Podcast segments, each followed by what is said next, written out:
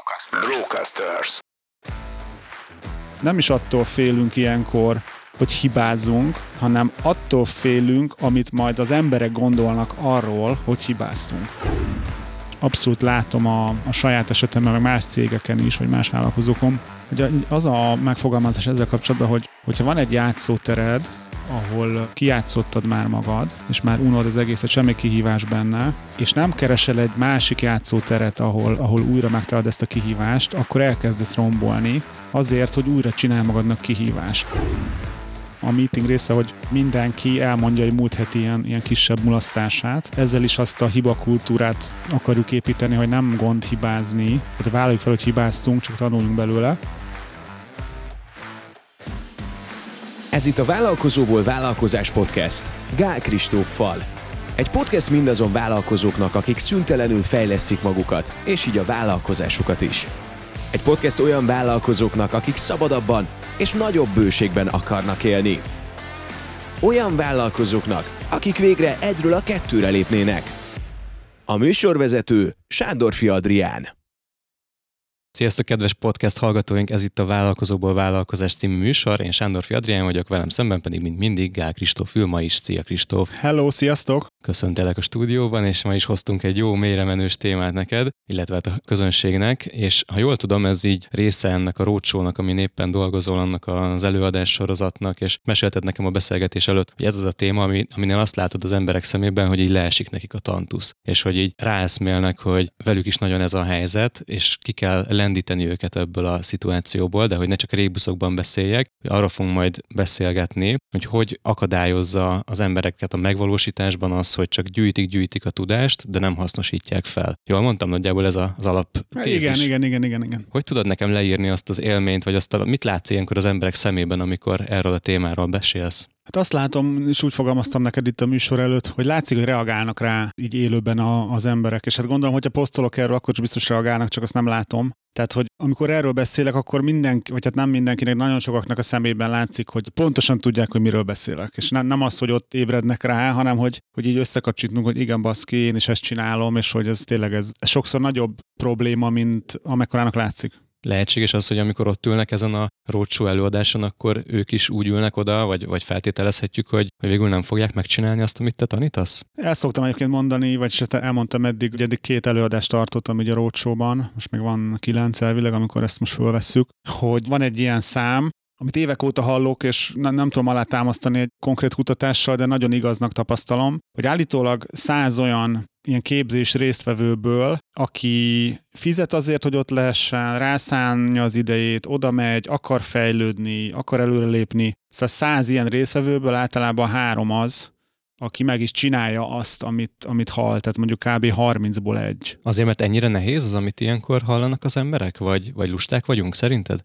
Nagyon nehéz változni. Ezért is van az, hogy mindenki a tudást kergeti, mert elmenni az ennedik tréningre, elolvasni az ennedik könyvet, az viszonylag könnyű. De hogy ebből valódi változást hoz létre a cégedben, az életedben, az sokkal nehezebb. Szerintem ennyi igazából akkor miért olvassuk el a sokadik könyvet, miért megyünk el a következő tréningre, hogyha ott van bennünk már az a felismerés, hogy á, úgyse csináljuk meg ezeket a dolgokat? Szerintem azért, mert elhitetjük magunkkal, hogy már csak egy képzésre vagyok, már csak egy könyvre vagyok attól, hogy sikerüljön, és hogy nem csinálok egy ilyen önreflexiót, vagy egy ilyen komolyabb szembenézést, hogy igazából már lényegében mindent tudok ahhoz, ami a változáshoz kellene, hanem azt a játékot játszom, mert én is ezt nagyon sokáig csináltam, tehát így a saját tapasztalatomat is mondom, hogy elhitetem magammal, hogy nem, nem, nem, még nem hallottam meg azt az infót, azt a tudást, ami pont rám illik. És ugye mondtuk ezeket a példákat, hogy egy tipikus ilyen elkerülő ilyen gondolatsor, hogy ú, jó, jó ez, amit a Kristóf mond, vagy jó ez, amit az akárki mond,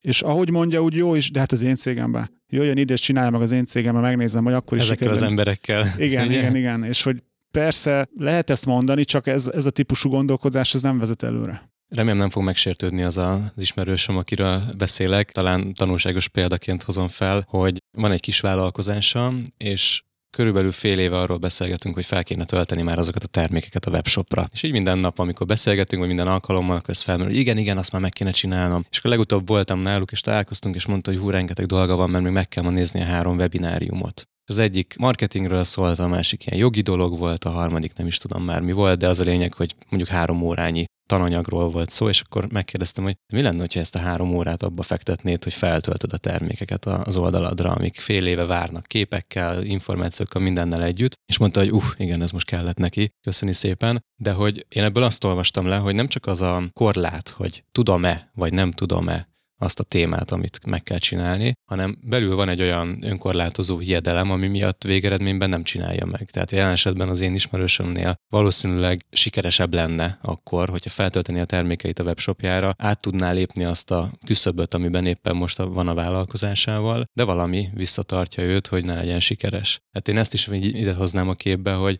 hogy olvassuk, olvassuk, meg nézzük ezeket az anyagokat, meg tanulunk, meg minden, de közben azzal a részével nem foglalkozunk, ami miatt végül is nem tudjuk az alapokat sem megcsinálni. Egyetértesz azzal, hogy nagyon sokszor egyébként pont ezek az alapok, amik hiányoznak? Az jutott most eszembe arról, amit itt elmeséltél, hogy szerintem két fő oka van annak, hogy ezt csináljuk, tehát vagy hát újabb két ok így jutott eszembe. Az egyik az, hogy szerintem félünk attól, hogy mi lesz majd, hogyha ha megcsináljuk. És ugye ennek két elágazása van. Az egyik az, hogy mi lesz, ha nem sikerül. Tehát mondjuk feltöltöttem már az összes terméket, gondolom, hogy nem indulhatott el még ez a webshop, vagy valami ilyesmi lehet a helyzet, hogy amíg végül is nem töltöm fel, addig végül is nem indul el, és addig végül is nem derülhet ki, hogy az egész ötletem kuka. Végül is, ha nem csinálom, akkor nem hibázhatok. Nem derülhet ki a saját gyengeségem, vagy Igen. az, hogy nem jó az ötletem esetleg. Igen. És hogy ezt még tovább fűzve, hallottam el egy gondolatot, hogy nem is attól félünk ilyenkor, hogy hibázunk, hanem attól félünk, amit majd az emberek gondolnak arról, hogy hibáztunk. Tehát, hogy na majd azt fogják mondani, hogy loser vagyok, hogy megint ez se sikerült. Viszont amíg nem lépek, addig ez ugye nem történhet meg, de ugye ennek a másik kimenete az, hogy mi van, hogyha sikerül. Ugye ezt nehezebb elképzelni, hogy miért félnék attól, hogyha sikerül, de simán lehet, hogy olyan ilyen önkorlátozó hiedelmeim vannak, nem tudom, hogy a gazdagság az rossz, vagy egy sikeres vállalkozó az nem tudom, rossz ember, és hogy megakadályozom észrevétlenül, hogy mondjuk egy sikeres vállalkozó legyek. Ma ez nehezebb szerintem így elhinni, de szerintem milyen is van. Szerintem itt pont egy ilyen eset is lehet, hogy mondjuk a környezete valakinek nagyobbra értékeli a biztos, stabil munkahelyet, és hogyha ő véletlenül megvalósítaná azt, hogy sikeres vállalkozó lesz, akkor fel kell vállalni azokat a konfliktusokat, ami mondjuk a vállalkozói ényének az el fogadásából fakadhat. Ez az egyik gondolatom erre, és persze ez nem univerzális és nem általánosítható, de érdemes ezt megvizsgálni magunkban. A másik pedig az, hogy félhetünk attól is, hogyha sikeres lesz az, amit csináltunk, akkor ránk szakad a munka. És hogy feltöltöm a termékeket a webshopra, megtalálják az emberek, és egyszerűen annyi munkám lesz, hogy nem tudom majd azt az életmódot folytatni, amit éppen folytatok. Esetleg fel kell mondani a munkahelyemen, esetleg fel kell venni valakit, esetleg meg kell növelni az áraimat, stb. stb. És be kell, hogy valljam, hogy hasonló cipőben vagyok én is a marketinggel, hogy sokszor gondolom azt, hogyha hogy tudom pontosan azt, hogy mit kell csinálni, ahhoz, hogy még több megrendelésünk legyen, de a mostanit is nagyon nehezen tudom fenntartani és kiszolgálni, mert tehát organikusan is sok megkeresésünk van, és így sokszor így vívódom magamba, hogy álljak-e bele, és kezdjem el azokat az alapokat csinálni, vagy újra csinálni, hirdessek-e éppen, kapcsoljam ebbe a hirdetéseket, és jön belül az a belső kis gondolat, hogy jó, de hogyha ezt megcsinálom, akkor majd hogy fogom tudni feldolgozni ezeket. Tehát, hogy a sikernek is van egy ilyen olyan ára, amit nehéz megfizetni sok szempontból. Szerintem az lehet a kulcs, hogy igazából minden ember valamilyen mértékben, vagy hát a legtöbb ember fél a változástól, és hogy az egy változás, hogy ha most beindul ez a webshop, akkor fú, akkor, akkor mit fogok csinálni, milyen lesz az életem? A mostani életemet ismerem, komfortos vagyok benne, és hogy igazából bármerre teszek egy lépést, az változás. Tehát ez is ilyen nagyon alap szerintem ez a stabilitás iránti igény. És ugye van itt ez a, pont ez egyik ilyen rócsó alkalom után beszélgettem az egyik résztvevővel, hogy abban van, hogy már ilyen van valami kis vállalkozása, de még van egy állása, és hogy akkor így mit csináljon. És én meséltem neki, hogy én is ugyanebben a helyzetben voltam közel 20 éve, hogy volt egy állásom, meg volt egy vállalkozásocskám, és hogy ez olyan, mint amikor a, van egy csónak a part mellett, és akkor egyik lábad a parton van, másik a csónakban, és akkor így van egy pont, ahol így el kell döntened, hogy a parton maradsz, vagy, vagy beszállsz a csónakba és hogy itt nyilván mindig van egy bizonytalanság, és aki nagyon nem bírja ezt a bizonytalanságot, azt szerintem nem lesz jó vállalkozó. Ezért is annó volt egy mini koncepció, amiről beszéltem régebben többet, hogy ugye volt az egyről a kettőre könyvem is, tehát, hogy hogyan tud egy vállalkozó elmozdulni onnan, hogy egyedül vállalkozó, és még az első munkatársat fölvegye. De van ez a nulláról az egyre, az meg azt jelenti, hogy még nem vagyok vállalkozó, és ugye vállalkozó leszek. És én, én erről azt gondolom, hogy ha valakinek már itt nagyon nagy segítségre van szüksége, tehát a vállalkozó válláshoz már egy ilyen nagyon komoly támogatás kell, mert egyedül erre nem képes, az, az szerintem egy ilyen elég rossz szignál arra, hogy vajon milyen vállalkozó lesz, ha már a kezdeti lépéseket se tudja megtenni segítség nélkül, akkor hogy fog önállóan megállni? Szóval szerintem itt a változástól való félelem, ami nehéz. És egyébként az egy ideillő jó mondás, azt még szerintem nem mondtuk el, ezt a könyveset, hogy ezt Csongán Zunyimtól hallottam, azt hiszem, aki ugye egy zen buddhista ilyen mester vagy apát tanító, és azt hiszem tőle hallottam, hogy miután elolvastál egy könyvet, tegyél meg tízezer lépést. Ez állítólag egy kínai mondás, és az egész zen is arról szól, hogy hogy olvashatsz könyveket, meg, meg hallgathatod, a, meg nézheted a Chongan Sunyin videóit, de hogyha nem teszel valódi tapasztalati lépéseket, akkor ilyen, nagyon ilyen önállításba kerülsz, és van egy ilyen el, elmélet a zenben, ez a zen kör, nem tudom, erről hallottál ez egy ilyen, hát képzeljünk el egy, egy kört, ami négy cikkre be van osztva. 90 fok, 180 fok, 270 és a 360. És ez ugye négy pontot kijelöl, de igazából öt pont, mert a nulladik pont ugye az a végén egy a teljes kör, tehát ez öt pont. És akkor az a főállítás, hogy ahogy haladsz előre mondjuk az ilyen tudatosságban, és hogy egyre tisztában látsz, és egyre felébredettebb vagy, egyre kevesebb ilyen tudatalatti dolog vezérel. Tehát ahogy kezdesz úgymond így felébredni, ezen az úton az ilyen könyvek olvasásával, meg a podcastok hallgatásával, szóval az ilyen típusú tanulással 90 fokig tudsz eljutni, tehát a negyedik körülbelül. És hogy így a zen koncepció szerint innen túl már még egy könyv, vagy még tíz könyv, vagy még száz könyv nem fog tovább vinni. Onnan tudom ezt nagyon átérezni, hogy én totál ezt csináltam. Megnéztem már száz ilyen zen videót a Csongán Szunyimmal, már így már tudtam volna előadást tartani így a zen tanokról, de hogy még egyszer se próbáltam meg például meditálni. És ugye ezen a vonalon ez a meditációs, ezek a lelki gyakorlatok, ami a, ugye a lépés, de hát vállalkozóként is rengetegen ezt csinálják, hogy, hogy már mindent tudnak, nem tudom, a pénzügyekről, a marketingről, akár a mi koncepciónkról, a K8-ról, de hogy megnézném, hogy mi az, ami megvalósul a cégébe. És aki már előadást tudna tartani mondjuk marketingről, de, de a cégében nincs jó marketing, az ugye 90 foknál áll, és, és azért veszélyes ez szerintem, mert ad egy olyan magabizt, egy hamis magabiztosságra tudás, hú, én már mindent tudok, én nagyon képzett vagyok, stb. Ezt is saját tapasztalatban mondom, hogy én is vállalkozásból sokkal többet tudok így ilyen tárgyi tudásszerűen, mint amit ténylegesen csinálunk. És szóval ez egy, ebből nagyon sokan sportot űznek, hogy nagyon sokat tudnak, elmegyek a 150. marketing konferenciára is, már száz éve, nem tudom, előfizető vagyok, nem tudom milyen klubba, meg igen, azt a könyvet is olvastam, meg azt is, meg azt is, meg azt is. Oké, mutasd a marketinged, vagy mutasd, hogy milyen a céged. És ja, hát én egyedül vagyok, nincs munkatársam, mert az én piacomon ez nem működik. Vannak ilyen kommentelőim a Facebookon, hogy hogy amikor ilyenekről posztolok, akkor én rendszeresen jön, és akkor elmondja, ja igen, neki könnyű, azon a piacon könnyű, nekem könnyű, mert az én bizniszemben könnyű az árat megszabni, de az ő bizniszében nem. Tehát, hogy mindig talál valami kifogást, hogy miért, miért oké, okay, hogy mondjuk nem mozdul előre elkezdtünk tiktokozni a Business boys és olyan kommentek érkeznek, hogy miért nem lehet megcsinálni azt, amiről beszélünk, meg hogy persze annak, aki ezt csinálja, mert ő milliómos, mert ő nem tudom mi, neki ez sokkal könnyebb, tehát egy félelmetes dolgok vannak. És ezek a, az a baj, hogy ezek a hitrendszerek, ezek kőkemények és megingathatatlanok és nem tudom, évek munkája lehetne ezt valószínűleg feltörni. Arról, amit meséltél, az jutott eszembe, hogy volt egy pont egy évvel ezelőtt, amikor ugyanerre ráismertem, hogy csak olvasom, olvasom ezeket a szuper marketinges, meg vállalkozós könyveket, és nem csinálom meg őket, amik benne vannak. És, és így elgondolkoztam, persze nyilván sok mindent csinálok, de nem teljes körülön. És azt akartam megélni, hogy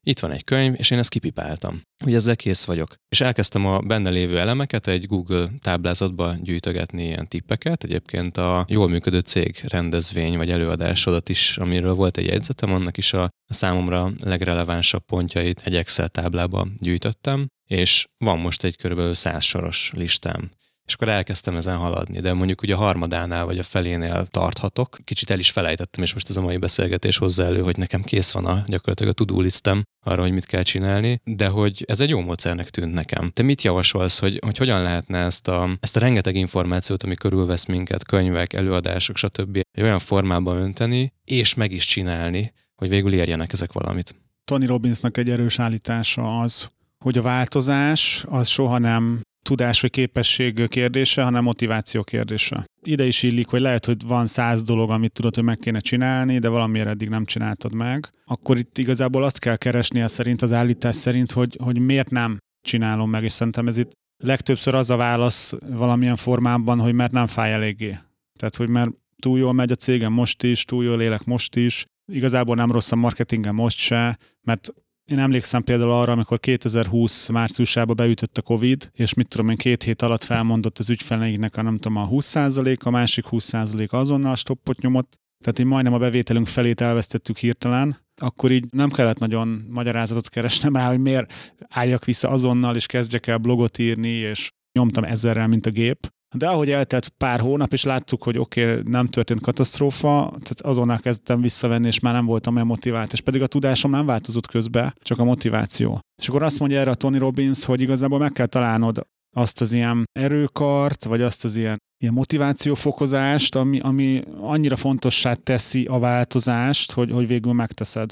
Szerintem itt egy ilyen, egy ilyen taktikai eszköz nekem az szokott lenni, hogy én mindig a szűk keresztmetszeteket keresem. Tehát lehet, hogy te is azért nem csinálsz bizonyos dolgokat, mert így azt érzed, hogy így van, van ennél fontosabb. És az például egy jó játék szerintem, hogy mindig azt figyelni, hogy mi most a legfontosabb. És ugye ez a szűk keresztmetszet játék, úgy elképzelünk egy ilyen csővezetéket, és van, ahol szélesebb a cső, vagy nagyobb az átmérője, van, ahol kisebb, akkor igazából bővítgetheted a csövet egy számtalan részén, de hogyha nem találod meg, hogy hol a legszűkebb, és nem azt nyitod, akkor nem lesz hatása. És ugye ez a játék, hogy mindig meg kell satszolni, hogy mi a legszűkebb ilyen keresztmetszet cégemben. Nekem ez működik, hogy ott könnyebb változást elérni, mert érzed, hogy mekkora hatása lesz. Ugye a száz, vagy nem tudom, most nem tudom, miért a százat mondom, van rengeteg ilyen pontod, ugye ez túl sok. És itt az is szerintem egy jó játék, hogy mindig csak egyet, tehát hogy mindig a következő lépést nézd, mert, mert hogy utána mi lesz, akkor lehet, hogy az megváltoztatja a többinek a például a fontosságát. Igen, akár így a előző példánál, vagy az első témánál, hogy észre egyértelműen tűnik, hogy addig nem indul el a komolyabban az a vállalkozás, ameddig azok a termékek nincsenek feltöltve arra a webshopra, majd utána jön a következő lépés, hogy akkor oda jussanak el emberek, nézzék meg a termékeket, majd utána jönnek a következő lépések, de hogy minden más, az csak mondjuk a tizedik vagy huszadik lépés lehet ezután, amit éppen az adott pillanatban tanulunk. Még egy eszembe jutott, amit én szoktam magamra alkalmazni, és itt a roadshow kapcsán is alkalmaztam, hogy, hogy az egész roadshow úgy született, hogy hazajöttem Birminghamből a négy napos Tony Robbins képzésről, és nem tudom, másnap felhívtam az Árpit a több éve a rendezvényszervező segítségem, és mondtam, hogy csinálok egy roadshow, tíz alkalom, nem tudom hány város, és akkor kezdjük el nézni az azt jelenti, hogy, hogy elkezdtem belehúzni magam, tehát hogy elkezdtem ígéreteket tenni, meg elköteleződni, hogy már ne, ne tudja kiugrani ebből. És még azt se tudtam, hogy miről fogok beszélni, azt se tudtam, hogy milyen városok, meg hogy hol leszünk, meg hogy mi a téma, meg hogy jutok oda, de hogy már elkezdtem róla beszélni, hogy, hogy ne legyen az, hogy akkor kiugrok. Hát ez ilyen kis játék, hogy milyen kényszereket találsz ki magadnak, ami segít a, a hülyeségeket kivédeni. Igen, hallottam erről, hogy nagyon sokat segít az, hogyha ilyen mesterséges határidőket hozunk létre, olyan típusú határidőket, amik, amikről tudjuk, hogy hatnak ránk, tényleg hatnak pszichológiailag, és erre szokott lenni egy jó módszer mondjuk az ilyen online termékeket gyártóknak, hogy még el se készül a termék, de már meghirdetik mondjuk egy kurzust vagy egy könyv, és meghirdetik a terméket, és megnézik, hogy bejön-e rá az első elővásárlás vagy egy várólista feltelik-e X emberrel. Hát én ezt csináltam, képzeld el, már 2007, vagy 6, mondjuk 2007-ben, amikor először adtam ki ilyen tananyagot a Google, sikeres Google AdWords hirdetések titkai. Tehát el se, egy betűt nem írtam le, de már meghirdettem, hogy, hogy ez van, és hogy előrendelés. És, és határidővel? Hát szerintem igen. És akkor elkezdték rendelgetni, mert úgy voltam vele, hogy ha mit tudom megrendelni legalább 20 akkor megcsinálom. És úgy voltam vele, hogy ha mondjuk csak négyen rendelik meg, akkor attól a négytől bocsánatot kérek. Igen, bocsi, átverés volt. Bocs, bocs, ez nincs, vagy... Szóval, hogy ez igen, ez egy létező modell. Igen, és akkor itt volt rajtad egy olyan belső nyomás, ami, amiről tudtad, hogy egy olyan típusú nyomás, aminek nem tudsz nem megfelelni, mert vagy annyira fegyelmezett, hogy a, ezt a fajta ígéretedet betartsd. És például a, a sportban is azért szokott működni szerintem az, hogyha személyi edzővel edz valaki, mert legalábbis nekem, amikor, amikor éppen így vagyok, akkor sokat segít, hogy van egy időpont a naptáramban, és azt nem magammal kell megbeszélni, hogy elmegyek-e és megtartom-e azt, hanem ott van egy ember, aki vár rám. És ennek óriási hatása van, de szerintem egyébként a csomó céges vállalkozós dologban ezeknek a meetingeknek is óriási szerepe van, hogyha ha tudom azt, hogy ott van egy, egy megbeszélés, akkor egyszerűen úgy rendezi az agyam, hogy felkészüljek rá. Ha lehet, hogy az utolsó pillanatban, vagy lehet, hogy az előző éjszaka, de biztos, hogy úgy megyek oda, hogy oda maximálisan felkészültnek érezzem magam. Vagy mentálisan, vagy, vagy lelkileg, vagy akár konkrét dolgokkal, és ez nálam mindig is működött, és ezt tudom, hogy, hogy ez hat, és például, hogyha nagyon sokszor azt veszem észre, hogy ha érzem, hogy el fogunk halogatni egy témát, akkor kiírunk rá egy meetinget, aminek adunk egy célt, hogy, hogy ezen a meetingen addig nem állunk fel mondjuk, ameddig nem oldjuk meg azt a problémát például. És oda egyszerűen nem tudunk úgy megérkezni, hogy ne legyen a fejünkben valamilyen megoldás már a problémára, különben meg elhalogatnánk. Mondasz nekem néhány tipikus esetet, ami mondtad már a blogcikkírást például, ami, ami ilyen, hogy így mindenki tudja, de, de nem csinálja, vagy kevesen csinálják, és inkább helyette megnézzük a századik YouTube videót, meg elolvassuk a könyveket ezrével, amik már rég messze túlmutató koncepciókat tartalmaznak, mégis mi az alapoknál hiányokat szenvedünk.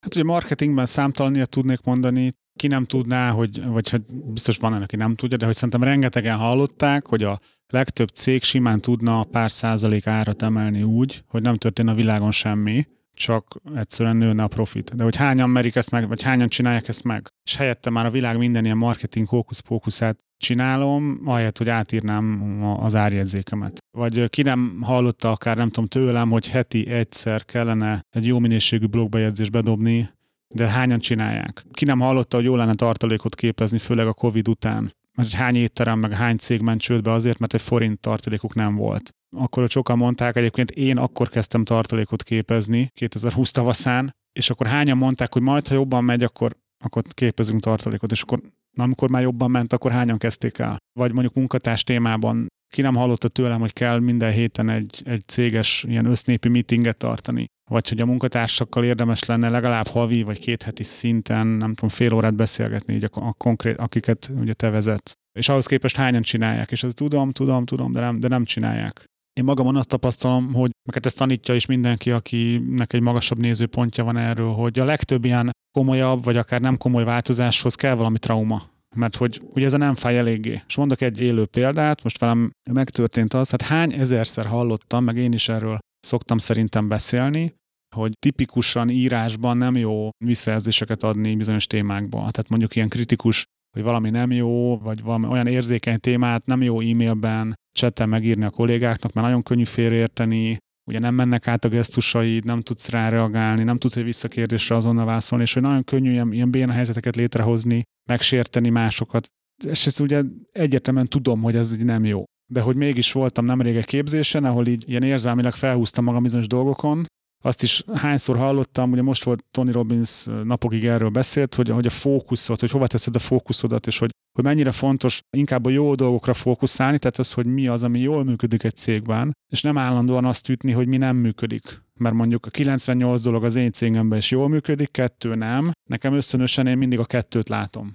És ugye, ha nem figyelek erre tudatosan, és folyamatosan ezt a kettőt dobálom, vagy mondhatnám azt így nagyon csúnya, hogy hányom rá a többiekre, a munkatársaimra, a cégvezetőre, Betre, akkor egy nagyon rossz ilyen milliót hozok ezzel létre. És most azt csináltam, hogy, hogy elkezdtem ilyeneket a Bettire dobálni írásban, hogy figyú, ez így nem jó, látszott is utána, hogy ez egy ilyen nagyon rossz ilyen hangulatot keltettem ezzel, pedig nem is gondoltam úgy, félre is lett egy kicsit értve, meg felesleges is lett, és most meghoztam így Hát ez egy ilyen pici trauma volt nekem, meg egy ilyen kicsi traumát okoztam a cégbe, és most így eldöntöttem, hogy ezt tényleg ezt a tudást ezt elkezdem használni, hogy nem fogok ilyeneket remélem soha többé írásba közölni. Tehát, hogy minimum az, hogy szóba mondd el, mert ott azonnal ugye tudod tompítani, tudsz lehetőséget adni a, a korrekcióra, meg tudjátok beszélni. Ez az egyik része. A másik része az, hogy meg a nagy részét az ilyeneknek egyszer nem fogom visszajelezni, mert mert nincs értelme, hogy, hogy ezeket az ilyen negatív dolgokat dobáljam, hogyha a lényeges dolgok jók. Mert általában lényegtelen dolgokat dobálok ilyenkor. És hogy így akár a, a, a csapatomban is azt az érzést keltem, hogy igazából nem vagyunk jók. Közben meg jók vagyunk, csak ez a sok kis morzsa azért meg tudja ezt mérgezni. Tehát, hogy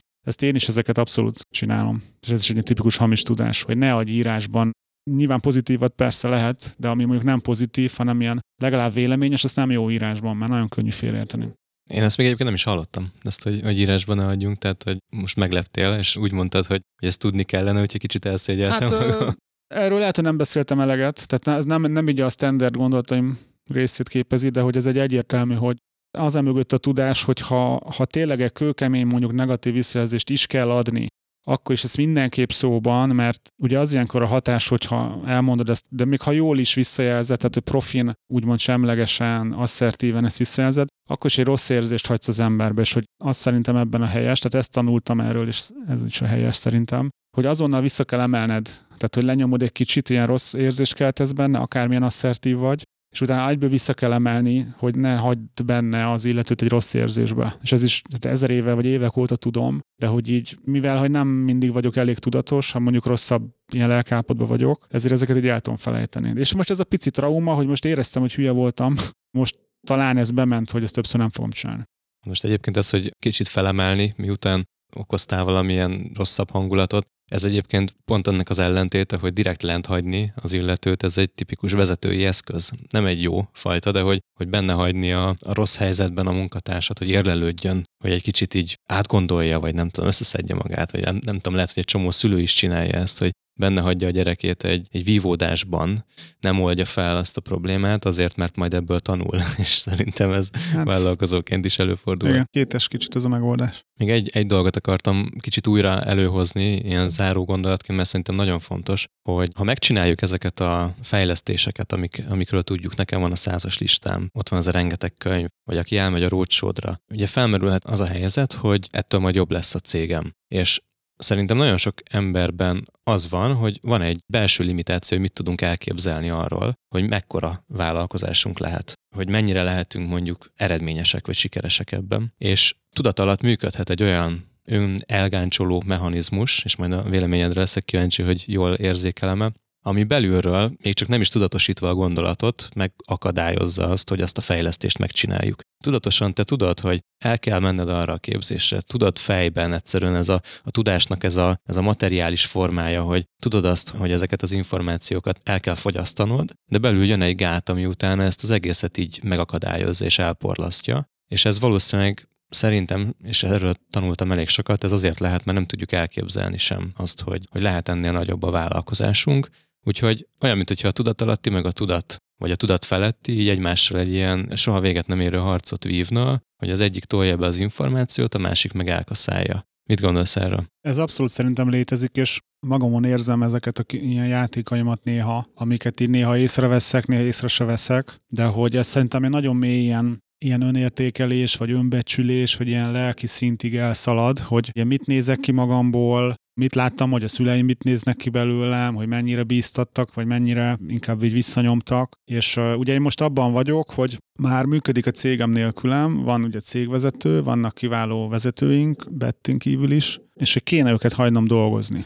És hogy nem beleszólni bizonyos dolgokba, csak egy finomabban így, így kicsit így, így terelgetni őket, esetleg meg, meg mentorálni, fejleszteni őket. És hogy ez egy tipikus, hogy ezt így elmondani nagyon könnyű, meg persze, hát ezt mindenki ezt hallotta, meg mindenki ilyen céget akar, de hogy igazából ezt megélni, hogy amikor tényleg azt, kicsit így azt érzed, hogy, hogy majdnem, mint a felesleges lennél, vagy hogy már így fú, így, a, így az irányítástól így kimegy a kezedből, hogy már így nem tudod napi szinten, hogy mi történik, tehát, hogy ez egy ilyen, ez egy valódi kihívás. És persze tudom, amikor erről mesélek, akár az előadásaimon, így látszik, hogy így sokan azt gondolják, hogy na menj a picsába, hogy, izé, hogy szeretném, ez lenne a gondom, hogy csak nem tudom, heti egy napot kell dolgoznom, meg hogy, hogy helyettem megy, de hogy ez, ez egy valódi kihívás ezt így jól kezelni, és hogy nem, nem elkezdeni rombolni. És hogy erről én azt tanultam, és abszolút látom a, a saját esetemben, meg más cégeken is, vagy más vállalkozókon, hogy az a megfogalmazás ezzel kapcsolatban, hogy hogyha van egy játszótered, ahol kijátszottad már magad, és már unod az egészet, semmi kihívás benne, és nem keresel egy másik játszóteret, ahol, ahol újra megtalad ezt a kihívást, akkor elkezdesz rombolni,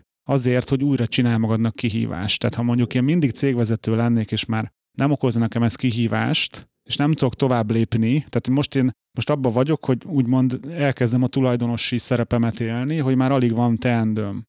De ha nem találok magamnak valami más játékot, amiben kiélem magam, akkor valahogy tudat alatt így elkezdek akár problémákat létrehozni, hogy aztán azokat meg tudjam oldani.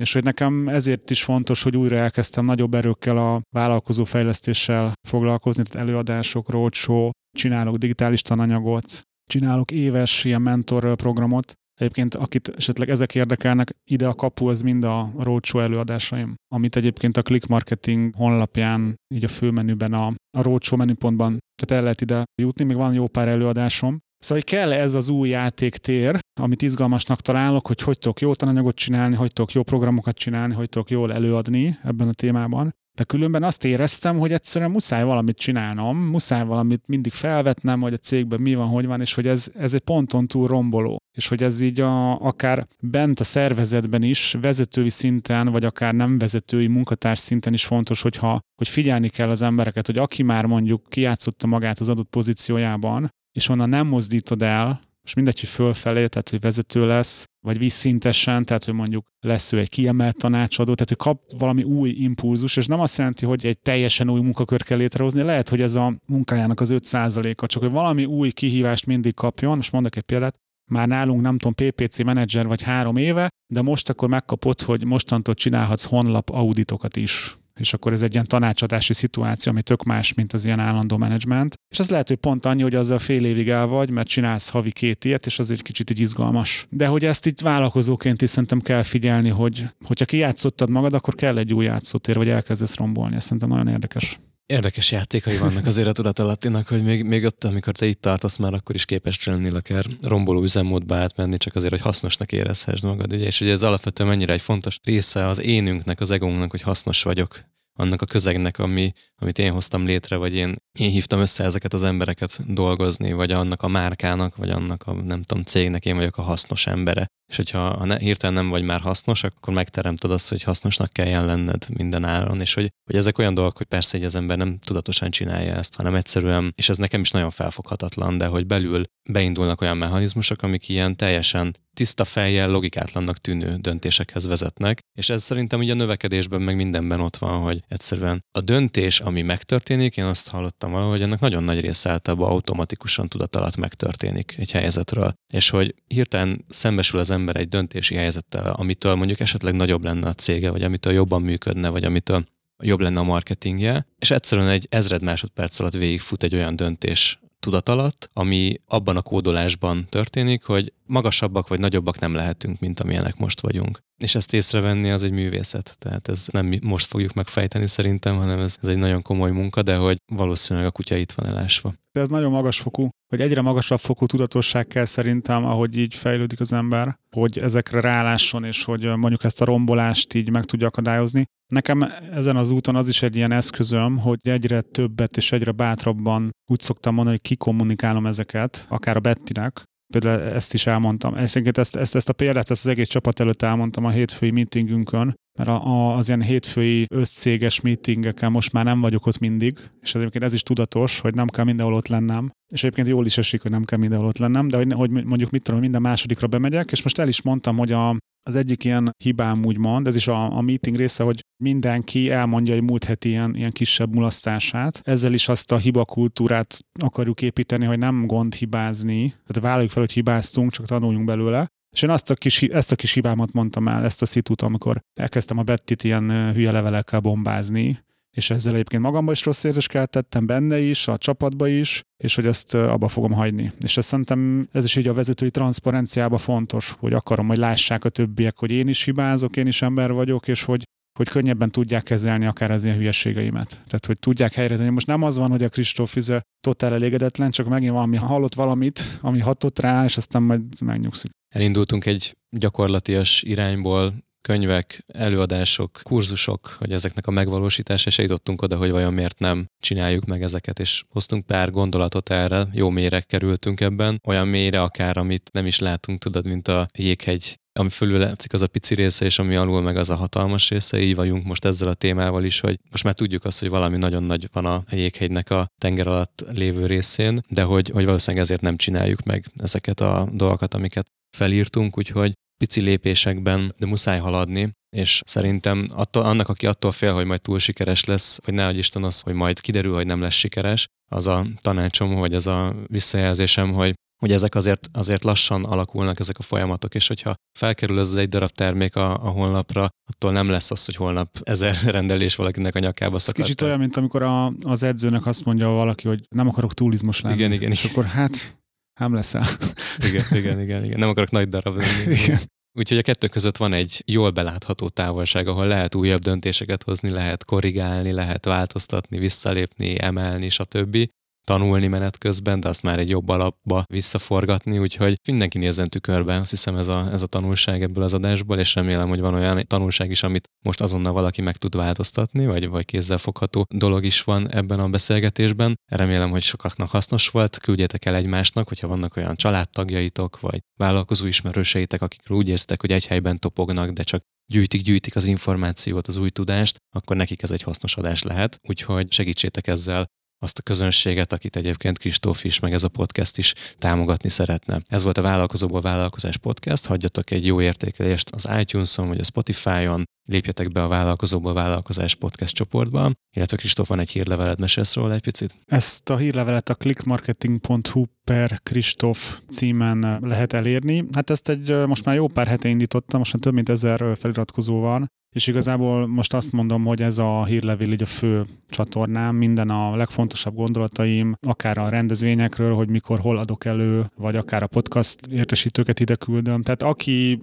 egy kicsit is szimpatizál velem, vagy akar követni, vagy tőlem tanulni, azt szerintem mindenképp iratkozzon fel. Ez egy, nyilván ez egy ingyenes hírlevél, tehát clickmarketing.hu per Kristóf. Mi pedig podcast formában, ami egy másik szintén fontos kommunikációs csatornád, Két hét múlva jelentkezünk. Ez volt a Vállalkozóból Vállalkozás Podcast. Én Sándor Fedrián vagyok, Gál Kristóffal beszélgettem a mai napon is. Köszönjük szépen, hogy velünk voltatok. Sziasztok!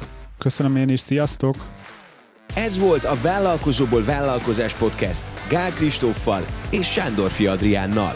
További epizódokért és tartalmakért kövess Gál Kristófot a Facebookon, de megtalálsz minket a Spotify-on, az Apple és a Google Podcast appokban, a Soundcloud-on és a további podcast platformokon is. Hamarosan egy újabb epizóddal érkezünk. Brocasters.